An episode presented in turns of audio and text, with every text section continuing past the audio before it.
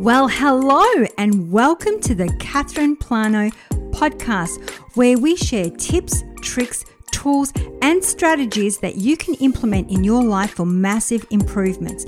Every week, we have change instigators, compelling creators, and interesting humans who are breaking the cycle of convention and redefining success one mission at a time. So join us here every week for new lessons on how to lead a life that matters, how to escalate your life after failure, and how to inject more meaning, connection, and resilience into your life. Now let's jump into your weekly dose of practical goodness.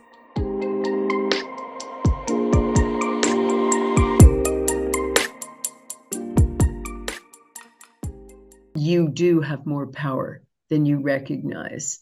I've seen this. I've seen our capacity to heal ourselves, each other, and the world. I've tested it. I've demonstrated it. You have that power. You're born with that power. So use the power of intention in every aspect of your life.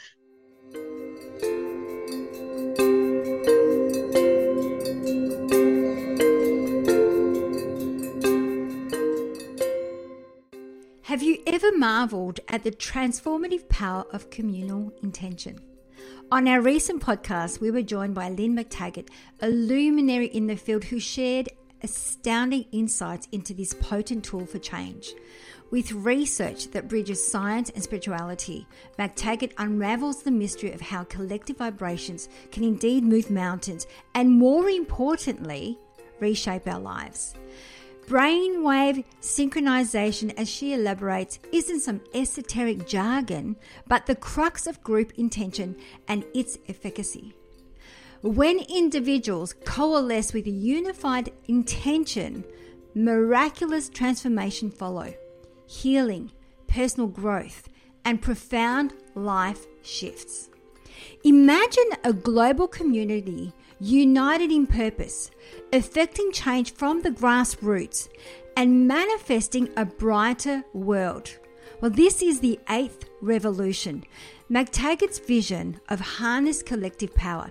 And you, my dearest ones, hold the potential to be a part of this transformative journey. It's now time to tune into this one very inspirational human being. Enjoy. Well, today I am super excited, and I know you will too once you see who we've got mm. on the show today. So, we've got the lovely Lynne McTaggart. So, welcome to the show. Thank you so much, Catherine. It's great to be here with you. It's great to have you on the show. So, the way that we love to start the show is we always love to ask our guests, What's your story? So, how did you get into what you do today? What inspired you? Well, I stumbled into all of this essentially by accident. Um, I have a background as an investigative reporter. That's how I started out life. Um, one of my big stories was busting international baby selling rings with hidden tape recorders and all that sort of stuff back in my 20s. So I started in my 30s, I started a magazine with my husband uh, it was a newsletter back then called What Doctors Don't Tell You, which is still going and in 15 languages.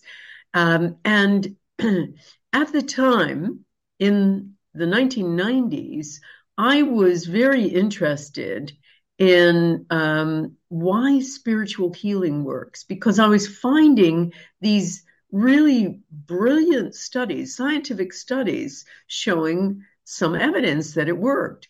And I kept thinking to myself, well, how can that work? How can you take a thought and send it to someone else and make them better? That in itself undermines everything we think about how the world works.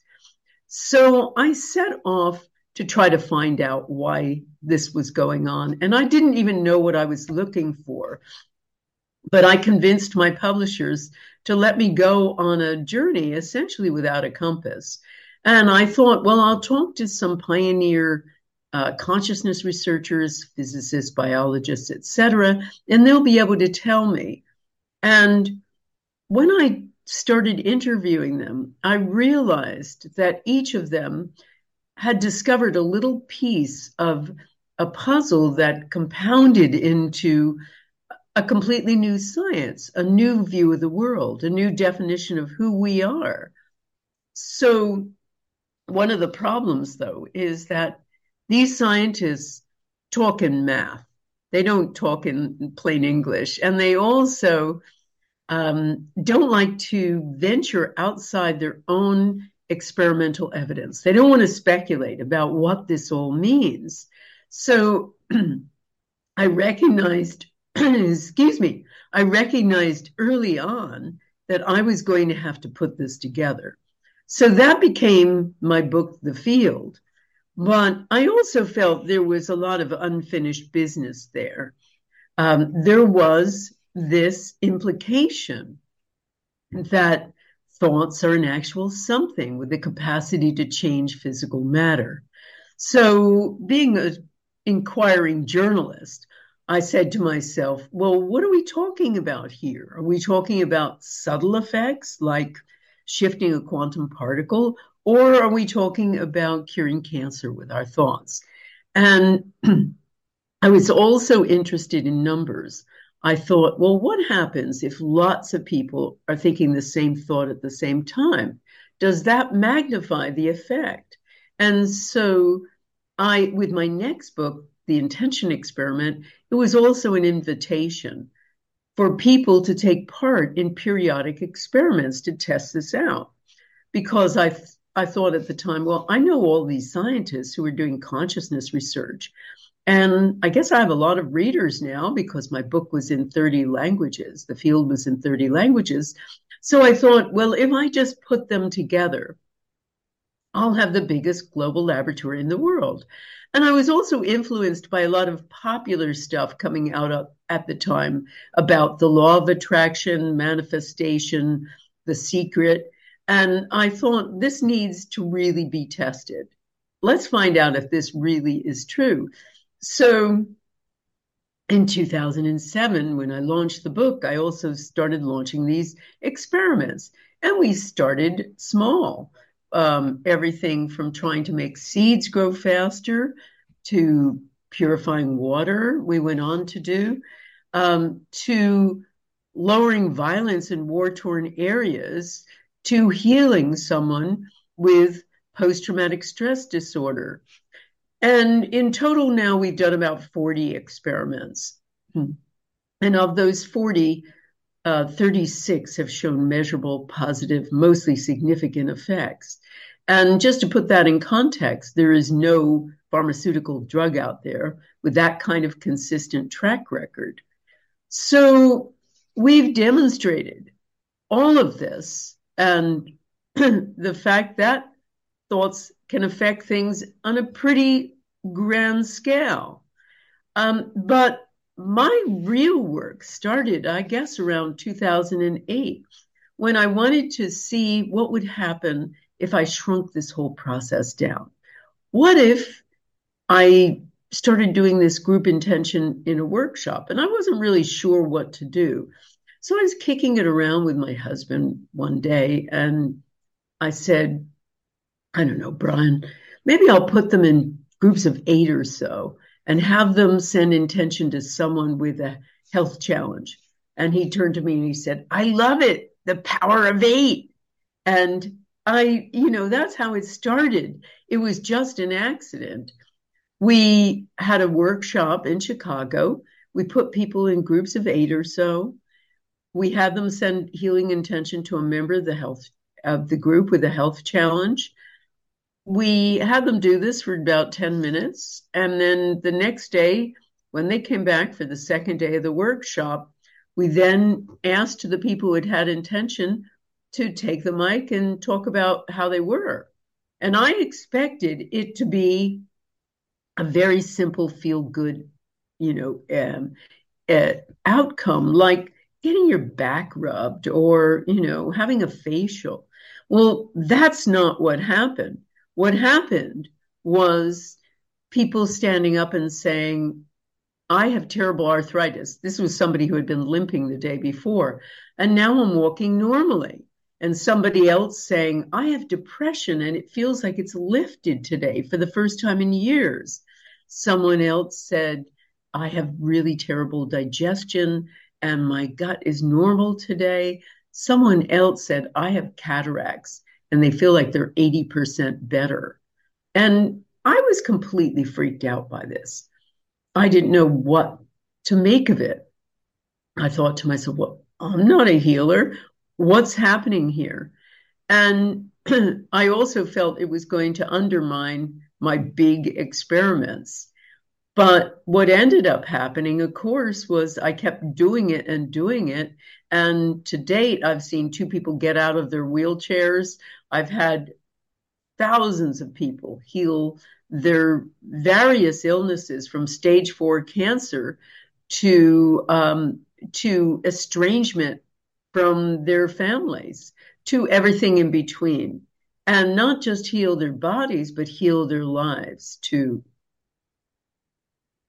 that's uh, that is super amazing. I'm sitting here. I've got quite a lot of things bubbling up right now, and I thought maybe the way that we could start this, Lynne, is maybe go uh, like external and go in because I'm thinking about the field. So my understanding of the field, or if I think about even simplifying a little bit more, that our thought are electric and our emotions are magnetic. And so together they create the electromagnetic field around our body, which then we communicate with a quantum field.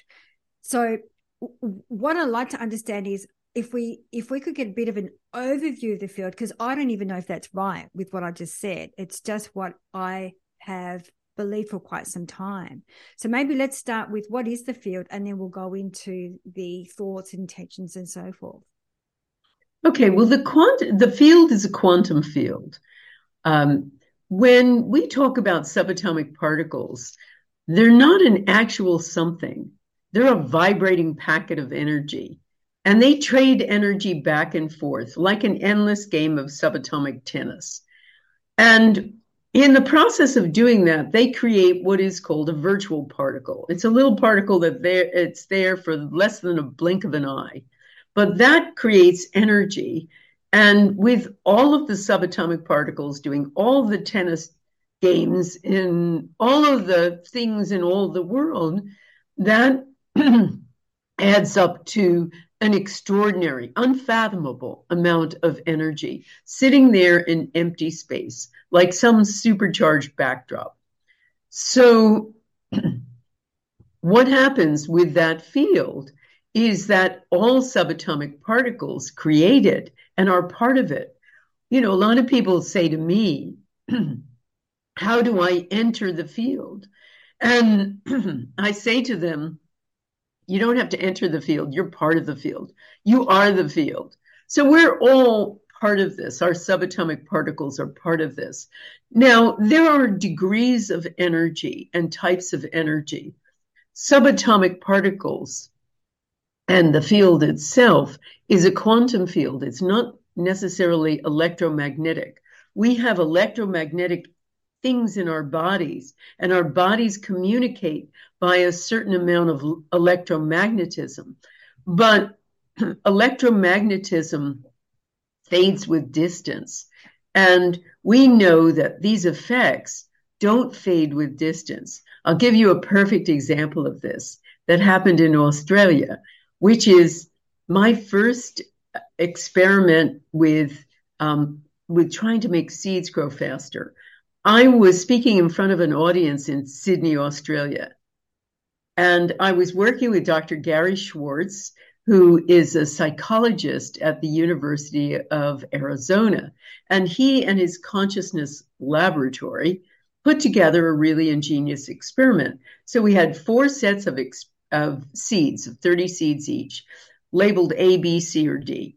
They took photos of these seeds, sent them to me, and with my audience, we randomly chose one set of seeds to send intention to. We didn't tell the scientists which ones we were doing.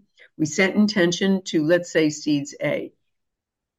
When we finished, we told the scientists we were done, still not telling them which seeds. They planted the seeds and five days later, they measured all four sets of seeds.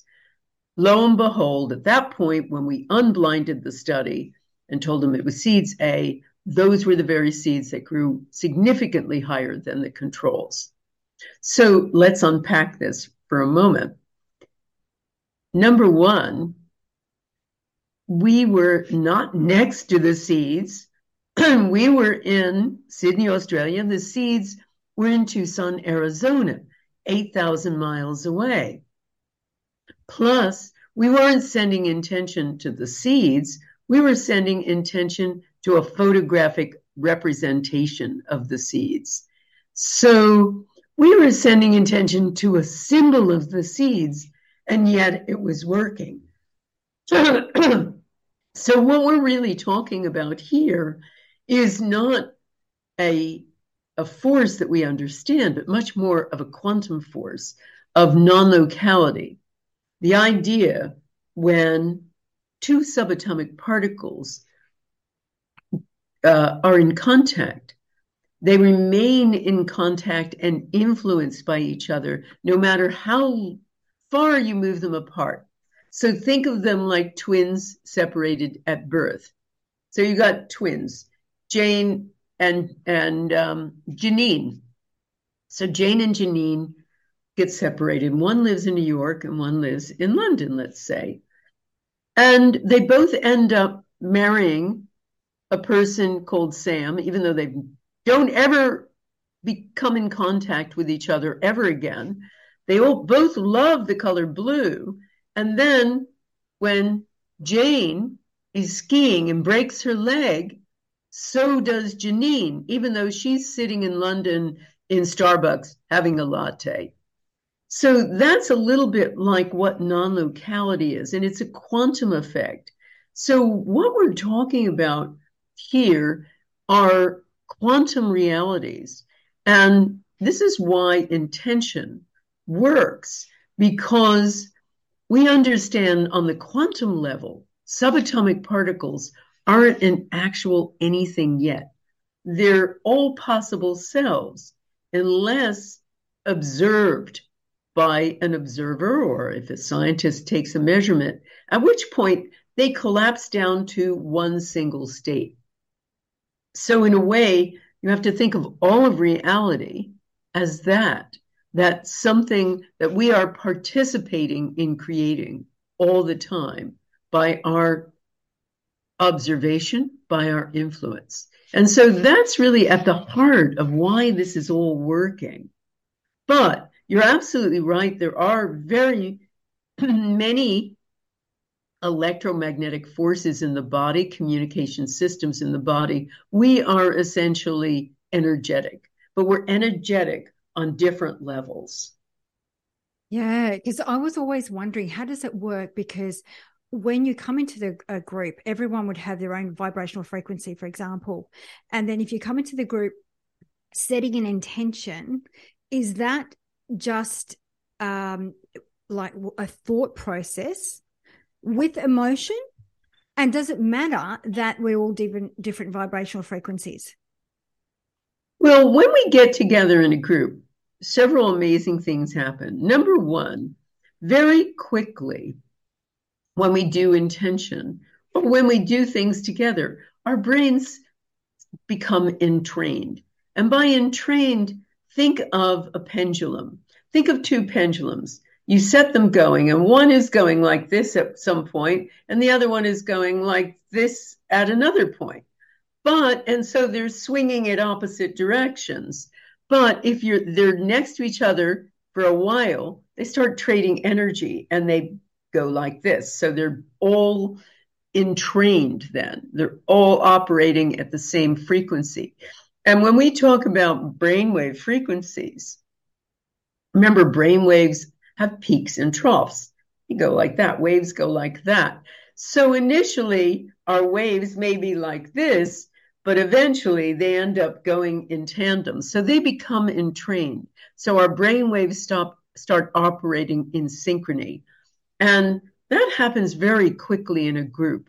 We know this too, that brain waves start operating in a very special way in a power of eight group. I've done brainwave studies with Life University, one of the most prestigious chiropractic universities in the world who were very interested in these power of eight groups and what was going on here. So they put their neuroscience team at my disposal, and we did a, an experiment with um, groups of student volunteers. We put them in groups of eight or so. We put an EEG cap to measure brain waves on one member of each group. And we assumed that the outcome was going to look just like meditation. And the extraordinary thing was the brainwave signatures look nothing like those of meditation. What they, what happened was a turning off of the parts of the brain that make us feel separate. The parietal lobes, which sit right here, they help us navigate through space. And also the right frontal lobes, which are involved in worry, doubt, negativity. These were all dialed way down. The brainwave signatures, as I say, looked nothing like meditation, but what they looked like were almost identical to the outcomes achieved by Dr. Andrew Newberg, a neuroscientist then at the University of Pennsylvania, when studying Buddhist monks during ecstatic prayer or Sufi masters during chanting. So these students were in a state of essentially ecstatic oneness. And so that's what happens in a power of eight group. And we know from other studies too that when people do intention to someone else, not only their brain waves, but their breathing, their heart rate, lots of areas of their body and their bodily functions start operating in synchrony. Mm-hmm. So essentially, two bodies, or in this case, a group, become one. Wow. Okay. So you're talking about, you're not talking about, um, when you're talking about brain waves, are we talking about uh, something like delta or gamma waves, as in a way that it is. So that just naturally happens when a group comes together. There, it, there's obviously a process to get to that. Or are you saying that the, as a collective, from a vibrational frequency, they just end up uh, being coherent together? No, it's a process. It's a process of coming together. And one of the things that really anchors it is a common intention. So I always make groups formulate an intention together. So it's not eight people thinking separate thoughts. It's eight people thinking the exact same thought at the exact same time. And that is one trigger to, um, to creating these brain waves. And as you say, yes, we're talking about alpha waves, delta waves, beta waves, gamma waves, and beta waves, which is our ordinary waking consciousness, uh, get lessened and there are more um, alpha waves in meditation. Um, so there's an increase in alpha, sometimes even an increase, a bit of increase in gamma waves, waves of very, very focused concentration when the brain is working hardest and fastest. Ordinarily, it's the brain slows down in meditation. When ours, the brain turns off, essentially, or the brain turns is dialed way down. And so what you end up having having is eight bodies become one.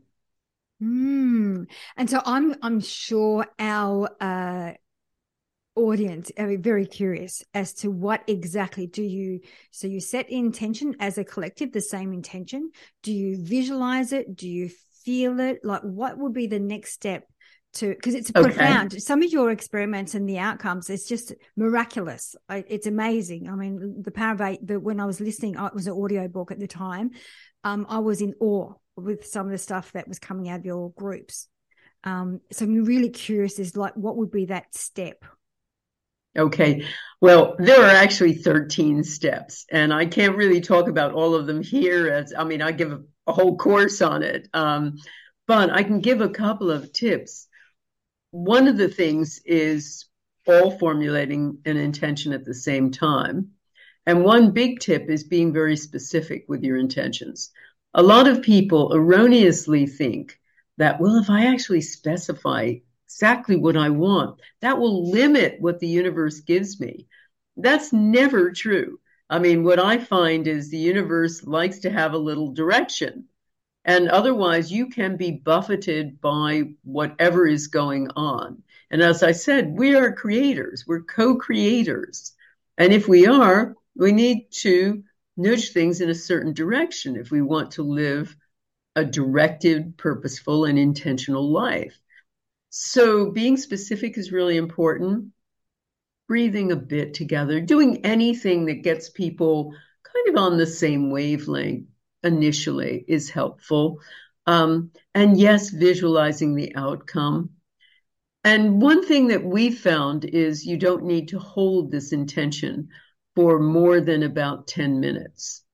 Um, and we started that with the very first intention experiments because we thought people who have never done any kind of meditative process before probably can't hold a thought for more than about 10 minutes. So that's where it came about. A lot of the processes that I teach now came about from doing all of these intention experiments, learning certain things, and then using that in our Power of Eight groups. Also, I studied intention masters, Sufi masters, Buddhist monks, master healers, um, Qigong masters, and saw what they did that were commonalities. And I tried to strip them down as well as use some of the, the latest science about what works in the in the laboratory with intention to come up with these 13 keys. So there are many things, but I think very simply and most importantly, it's creating a common specific intention that you all hold. Our intention is. Okay. And you all hold it at the same time together. Okay, and so when we're talking about intention, it's not just healing. We can we can uh, set intentions for healing our finance, healing our relationships. Does it depend on the the individual, whatever their pain point is at the time, for the group to work on? Is that how it works, Lynne? Absolutely. I mean, with my master classes, every year I give many, many courses for level one people and advanced people. Most people want to at some point take my master class because when I started experimenting with Power of Eight groups, I found these miraculous healings at the end of my workshops, you know, or or my conferences. Uh, when I was speaking, at a conference, I would put people into groups. And as I say, I have videos of two people getting up out of their wheelchairs, one paralyzed from the neck down. And I saw all of these effects. Many lasted, some didn't. So I said to myself, okay, what would happen if I put people in groups for an entire year and watched them and taught them and worked with them, what would happen? Would they begin to heal everything in their lives?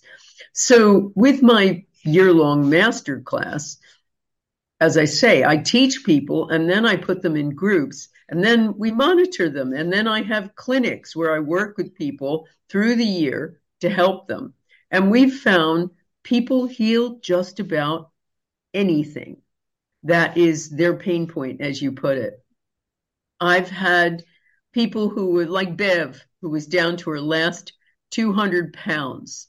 And her group did an intention for her because she wanted to start a business. She had had a birthmark. She was born with a birthmark and she wanted to set up a business and a website called Love Your Mark and had no money.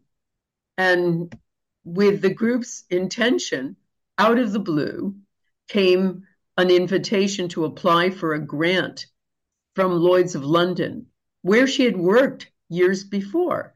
She did, she got it, and she got a nice big fat batch of paychecks that enabled her to go forward and do her business. We've had other people like Andy Spiros, who is trying desperately to get a job. and she needed a new job and she was applying for everything, wasn't getting it. She was really talented, young woman, good coaching background, good um, marketing background, excellent. Couldn't get anything. So we had the group keep focusing on her. But one thing I did with her that I did with a lot of people when they're stuck, I say to them, get off of yourself, start intending for someone else with whatever problem who has more of an issue than you do and see what happens. And invariably, when people start doing that, miracles happen in their own lives. And with Andy's case, the moment she started focusing on someone else, that very next week, she gets a call out of nowhere from someone offering her her dream job. And I've seen that happen over and over again. Money issues, relationships, joy is in Australia, actually. And she asked her group, and by the way, all of my groups meet virtually. Another thing, looking at this as a quantum effect, because they're not in any kind of proximity. Many of them live miles and miles, hundreds of miles away. They meet on Zoom or Skype. So Joy was working with a group and she said, I really want a new relationship. I want to open up my heart to love. So the group does an intention for her. And a few weeks later, out of the blue, a boyfriend of hers from 35 years before gets in touch with her. They start talking, and this is all over lockdown. They start talking, they start connecting, they start getting close again, and he ends up getting going through quarantine, etc., to to come be with her in Australia. They're now living together.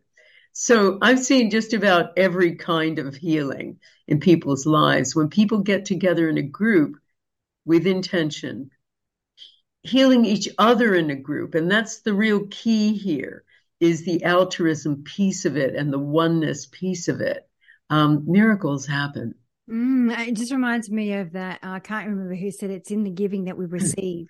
so as as part of the group, you're you're receiving and giving at the same time. Another thing that bubbled up as you're speaking about you, the groups. What about if mm. somebody has a limiting belief of I'm not good enough? um, and they've had, or it could be something that was, you know, they're carrying some sort of trauma, whether it's big trauma or small trauma. How does that work when, from a, I'm trying to make sense of that from a vibrational frequency because I know even like I work with a few clients that we we do a lot of the shadow work to really unpack what's beneath the you know the uh, the iceberg and what's sitting in that subconscious and unconscious part of your mind. But it sounds like it doesn't matter what my belief system is. If I do th- be part of this group, it's almost like something magical happens.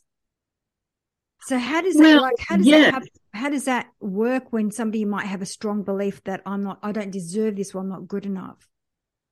Well, what I've seen over and over again is the group becomes almost like an intention family, an idealized family.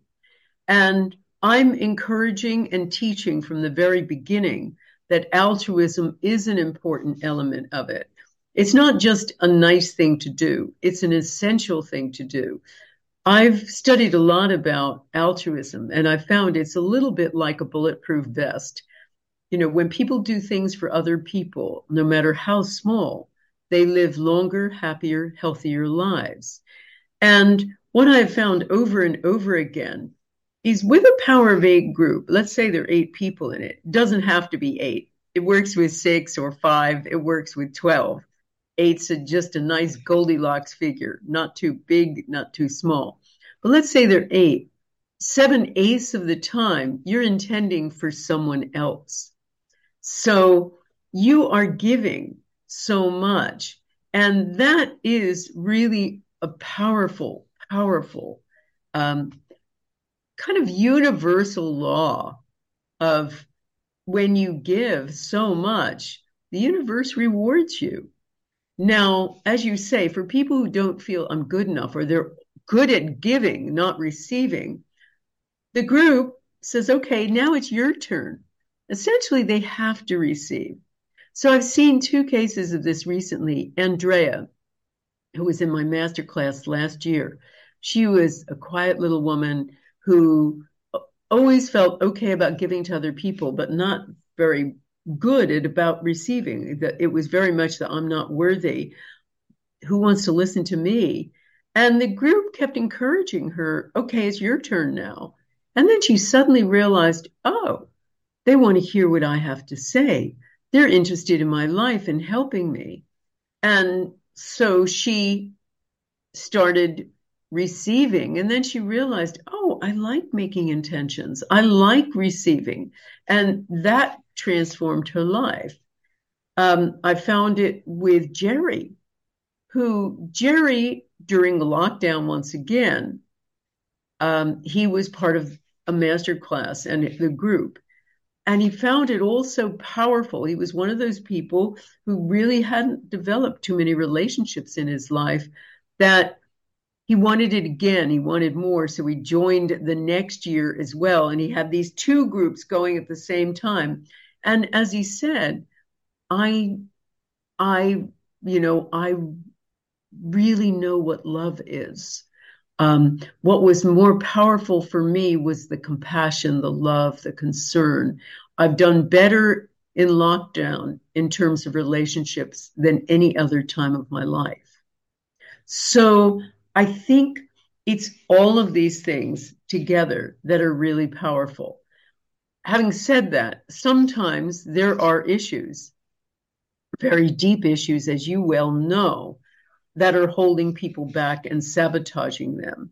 And for that, we actually do run a course called Heal Your Past. And what I've been doing for a number of years now is working in retro intention and working also with my husband called Bryan Hubbard, who has written a book called The Untrue Story of You and developed a an amazing mechanism for healing your past called time light, relating to time and the past and how it sits on you in the present like an unwanted guest. And so together we put that we put a course together and we we teach this sort of thing in retreats too. We have an upcoming retreat in September called Heal Your Past, being held, by the way, in a stately home in England called Broughton Hall, and it was the runner up for the location for Downton Abbey. So we have a great history there, but also it's a very spiritual place. So sometimes we have to go very, very deep with those kinds of thoughts. But my real point is intention can heal even the most difficult past. People coming on our retreats sometimes have appalling pasts, and we help them become time light, as Bryan puts it. We help them overcome these traumas that have created limitations in the in the present. And my trauma, it can be anything from something really serious to a teacher belittling you about your understanding of math when you were seven that mm. has continued to create a belief in you that you're no good at math yeah. when you're a full fledged adult. So there are all kinds of ways that intention can work, whether it's in time or out of time. Mm, I love the way that you've described that, and it just makes me think as well with the the increase in uh, vibrational frequency or the increase in consciousness. There's a lot more light coming through, and therefore a lot more of the shadows are being brought to the surface. And this is why I'm hearing a lot more people working with trauma, breath work, uh, all of those deep rooted things that could hold us back. So I love the fact that you actually do that piece as well. The other question I had is the power of eight. Why eight? Like, does it, if you had a hundred, would that increase the power? Well, we actually tested that, Catherine. Um, with this seed experiment, we didn't just run it once, we ran it six times. And we had different size groups at different locations. So we had our group of about 700 in Sydney, and we had 100 in New York at a small retreat. And we had another group in South Carolina, Dallas, Texas, Los Angeles. And then I ran it with thousands of people over the internet. So we had everything from a hundred to many thousands, and it didn't make a difference at all. That size of group didn't matter. Everybody thinks, oh, we got to get more and it, and it'll be better. But I've found that what you need is a group and a common intention, any size group, any group. So, as I said before, it doesn't have to be eight. As you heard, eight was a completely random number I pulled out, or maybe not. Maybe it wasn't random, but it was when I was kicking it around with my husband, Bryan, saying, I don't know, I'll put them in groups of eight or so. And it wasn't deliberate. Um, there was no uh, sacred geometry behind it. Of course, there's a lot of, of, of heavy meaning and um, uh, some past information and beliefs around eight, whether it's the Chinese who believe eight is a lucky number, or the idea that eight is a sideways infinity number. Um, and so all of those things attached to eight give it a great deal of, of weight, but there isn't any real weight around a group, a particular size group that makes it work better. I mean, I've had those people getting out of their wheelchairs and maybe they were in a group of 12 or maybe they were in a group of nine. But as I say, eight's an optimum number. Mm. It's not too big, it's not too small. So I always rec- recommend eight. Yeah, and it is a very auspicious number too. And on the number eight, uh, did you want to talk us through what is the eight revolution? Okay. Yeah. So, you know, we're all recognizing that these are really difficult times. You know, we're seeing essentially the end of something. Uh, we people have said it's you know the end of energy, it's the end of oil. We see the bank the banks are going through another collapse yet again. We see political crises on every front. Our leaders seem to be clueless about what to do about all of the crises we face. We've got climate change crises. We've got people who are struggling just to get by, a huge, vast disparity between rich and poor that we've never really seen in the human um, history. This kind of disparity of billionaires and people who cannot even afford any food or shelter. So we have all of these problems, and we always figure, we always think and look to our leaders and think, well, we've got to elect another president, or we've got to change our Congress, or something like that. But if you look at history, as Margaret Mead famously said, um, small groups are what create change. They're the only thing that ever do. And if you think about it, small groups are the biggest change makers. It was a small group organized by Mohandas Gandhi that liberated India from British rule. It was a small group that started in Prague, created the Prague Spring, that was able to decouple itself from Soviet communism without a single shot being fired. It was a small group that was marshaled by Martin Luther King that began the civil rights movement. In fact, it started with one person, Rosa Parks, refusing to sit at the back of the bus. It always starts with a small group. And I kept thinking, I need an army of change makers here you know, we can't do this from the top down. We have to do this from the bottom up. And then I started thinking, I have an army of change makers. I have tens of thousands of Power of Eight groups around the world. What if I pulled them together and gave them some tools for a new world?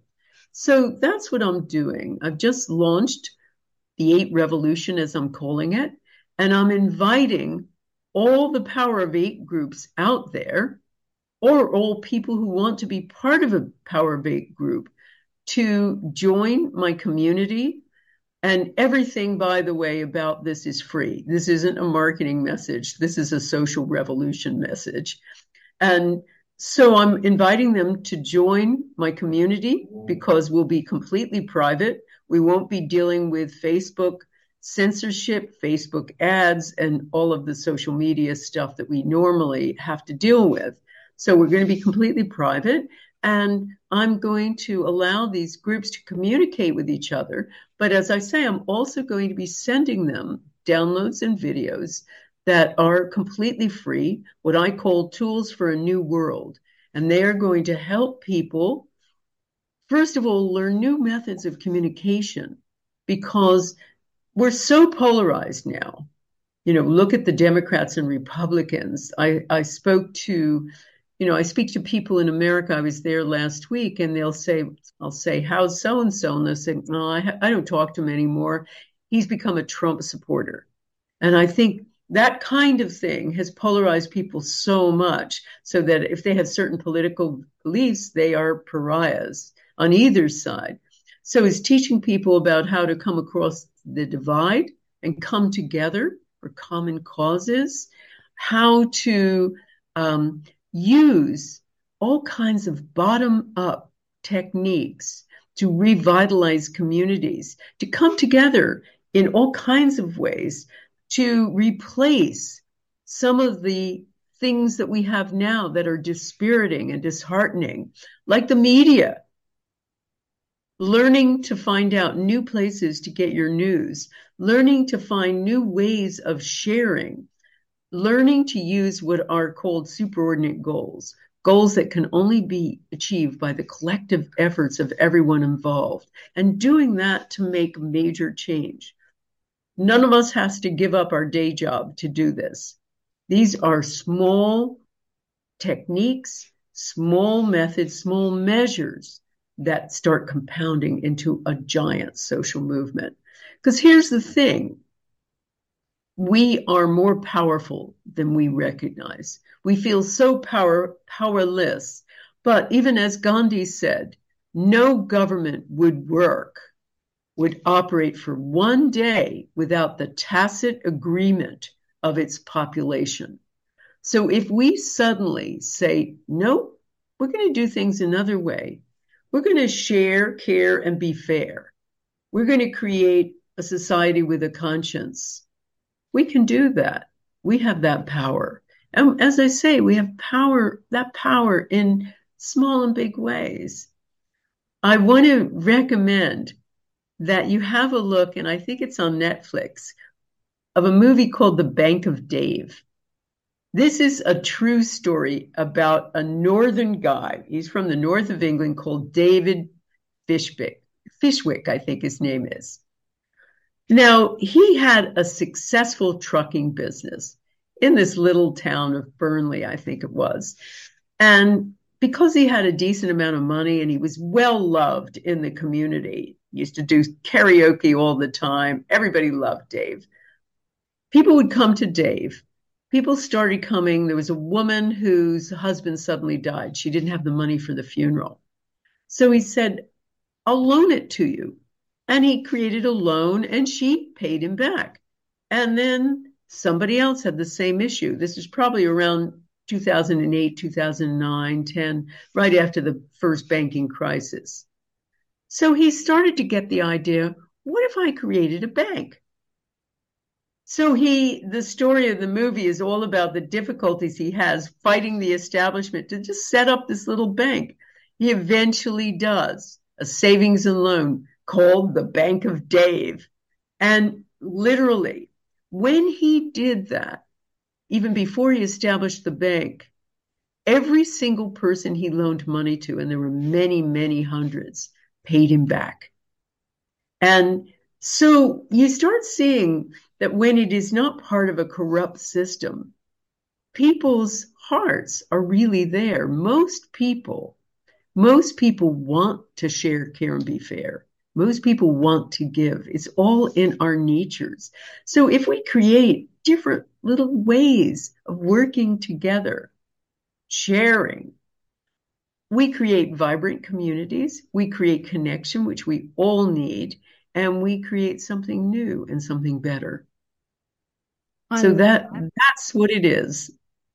I love that. And it just made me think of it. Another gentleman I spoke to a little while ago, Howard from the HeartMath Institute, when we were talking about the great separation.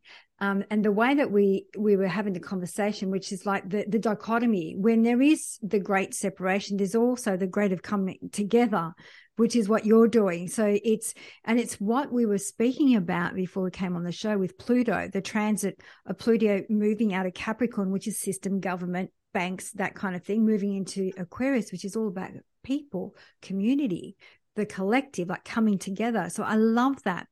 So for our audience that want to uh, start and be part of the uh, Power of Eight groups, like I know people anywhere and everywhere in the world can start, but what would be their first step? To obviously, it will have the links in the show notes. So to enroll uh, in the eight revolution so be part of that can you join an existing group or do you start your own group or how does exactly does it work what's the mechanics okay you don't have to be part of a group to join the eight revolution what you can do is first join and then you'll be given information about you'll get downloads of what to do and the first step is if you have a power of eight group have them all join. And then you recreate on our website, which works a lot like a social media platform like Facebook. You can then create your own group, and we give you all of the tools to do that. If you don't have a group, you just come on and look. There are lots of people on this community site that say, I'd really like to start a group, or will you join my group? I'm in this time zone. So for people listening who are in Australia, they simply have to say, Hey, I'd like to join a group that's in this time zone. And then you create the group together, start looking for other people who are joining, or put up a little, essentially a post yourself saying, I'd like to have, you know, people join me in this time zone. And then you create, start creating your group. If you have any troubles, you can let us know and we'll try to help you get together with a group. And once you have your group, then we're going to be sending, as I say, we're going to be sending weekly missives of this is what to do this week. Try this this week. And we have all kinds of great su- suggestions. And as you say, it's all about community. When I wrote my book, The Bond, and published it in 2011, that was really an answer to Darwin. It was basically saying, were we meant to be this competitively individualistic? And the absolute answer that came back with all of the science was no. We were meant to be connected. As I said, we were meant to share, care, and be fair. And we need to belong. We need to be part of a community essentially more than we need to breathe. Yeah. So this is the whole point is to recreate this community. It may be virtual community, but we'll also be making huge number of suggestions of the kinds of things you can do to do an in-person community too, to recreate community ties and connection and interpersonal relationships, the kinds of things that are breaking down today. I love that. I'm I'm in awe of your work and I'm also conscious of your time. And we will have that in the show notes. I myself am very interested in starting my own Power of Eight group um, and doing your training. Uh, like I said, I was so excited just when I saw your name coming on the show. I was like, oh my gosh, that is so exciting. Um, so the way that we wrap up the show, Lynne, is we always love to ask our guests to leave three shiny golden nuggets, and they could be like three practical exercises for our guests or um, for our audience, I should say, or um, three um, three tips. Okay, so I think the first tip is to understand that you do have more power than you recognize. I've seen this. I've seen our capacity to heal ourselves, each other, and the world. I've tested it. I've demonstrated it. You have that power. You're born with that power. So the first tip is reclaim it. use the power of intention in every aspect of your life. The second tip is you are not a solitary person on a lonely planet in a lonely universe.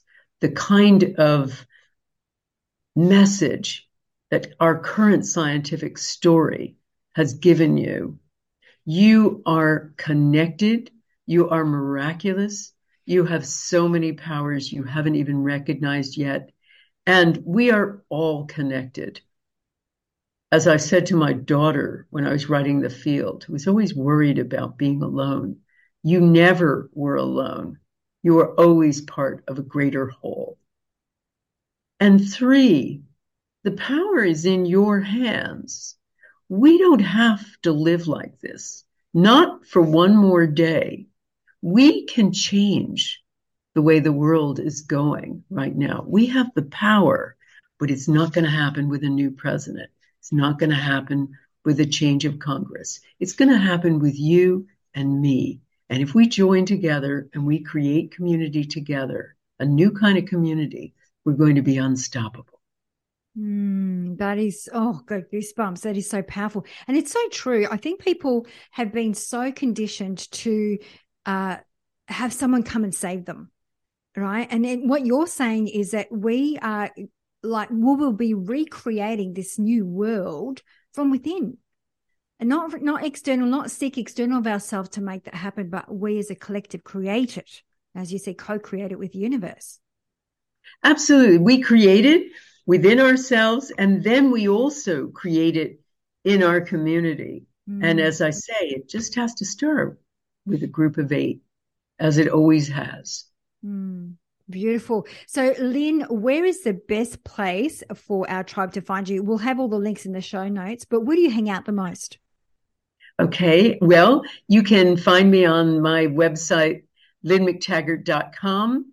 I do weekly e news. I do uh, podcasts. Um, I do broadcasts. Of course, I'm on Facebook, but more and more on my community site. So just check out everything I'm doing on lynnemctaggart.com. You are one super amazing human being, and I love what you do. And I want to say thank you from my heart for your time, your energy, and sharing your wealth of wisdom with us today. So thank you so very much, Lynne.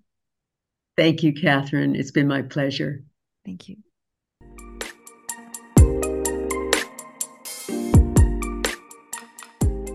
Thank you so very much for listening to today's episode. If you loved what you heard and this topic really resonated with you and you think it will help others, please click on Share Show with your friends to help make a difference. And if you want to be part of our mission to help empower the conscious people of this world to learn and grow, then the best way to get involved is to click on Follow Show or leave a review on iTunes so that we can give you a shout out on the show. If you have been a long time listener of the show, you know we are big on delivering content that is valuable for you, content that will address your pain points. So if you have any questions or ideas for a podcast show, please reach out and we will create the content to meet your needs. Yes, you heard right. If you have topics, themes, or special guests that you want to hear from, please send us a note to support at catherineplano.com.au and we will create a show especially for you.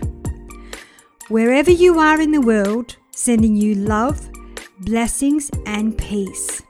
Namaste.